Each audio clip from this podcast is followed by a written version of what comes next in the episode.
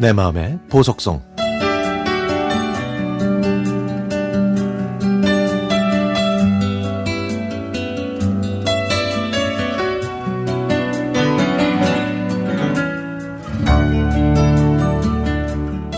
아침에 출근하다가 조금 힘겨워 보이는 부녀를 보게 됐습니다.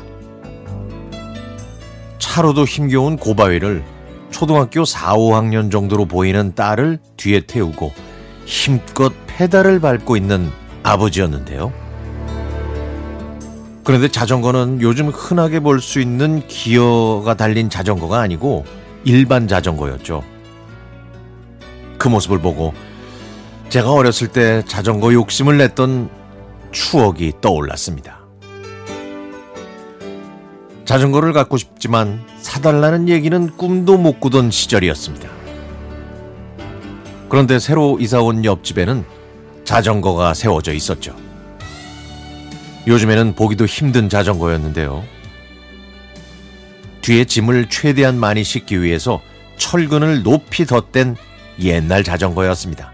짐 자전거라고도 불렸죠.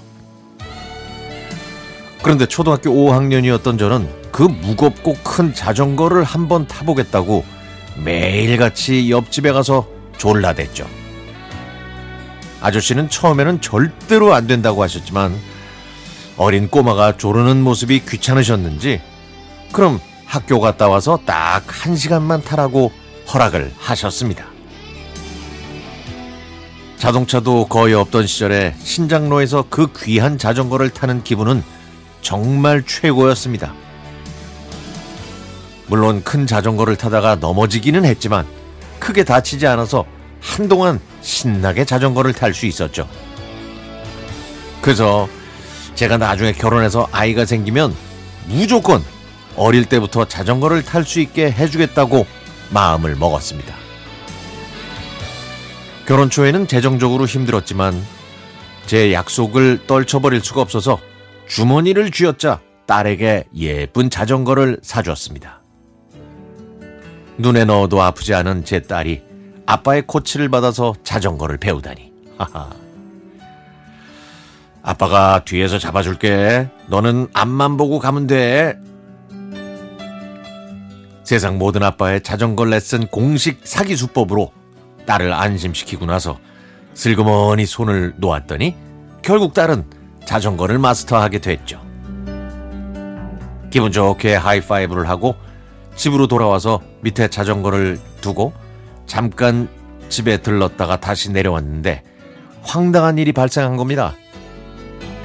그 잠깐 사이에 자전거가 사라진 것이죠. 저는 허겁지겁 온 동네를 다 뒤졌지만 흔적도 찾을 수가 없었습니다. 그런데 다음날 기적과 같은 일이 일어난 거죠. 다른 친구들과 함께 놀러 간 아랫동네 놀이터에서 놀이터에 저희 자전거와 비슷하게 비슷한 게 있다는 이야기를 했고 저는 그 얘기를 듣자마자 그곳으로 달려가 그 전날 잃어버린 자전거를 찾았습니다. 마치 이산가족이 만난 것처럼 눈물에 상봉을 했죠. 아마 자전거를 탐냈던 어떤 아이가 딸의 자전거를 타고 다니다가 그곳에 버린 것 같았습니다.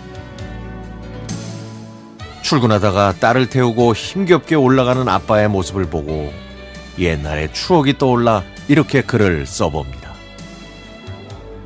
이제 제 딸도 다 성장해서 더 이상 자전거를 찾지는 않지만 이 추억만큼은 오랫동안 마음속에 간직해 줬으면 좋겠네요.